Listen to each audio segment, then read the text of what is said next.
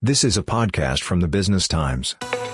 It's Tuesday, the 4th of July. I'm Howie Lim. Let's go with your market focused daily closing bell update. Singapore stocks opened little change today, following overnight losses in Europe and a muted performance on Wall Street. The Straits Times Index edged down 0.01% at the open and continued the downward trend, ending at 3,203.77 points, down 0.1%. Value turnover for the day 607.18 million Singapore dollars. The top gainers included AEM up 1.31% to end at $3.86, iFast up 1.12% at 453, Khong up 4.35% at 120, and OCBC Bank up 0.33% at 1235.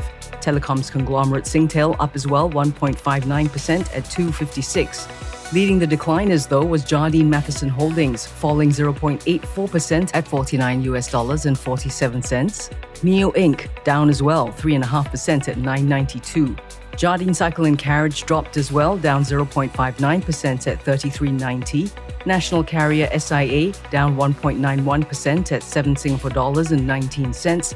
And UOL rounds up the decliners, down 1.84%, ending the day at 639. This is a podcast by the Business Times.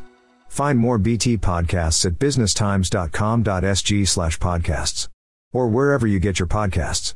This podcast is meant to provide general information only. SPH Media accepts no liability for loss arising from any reliance on the podcast or use of third parties' products and services.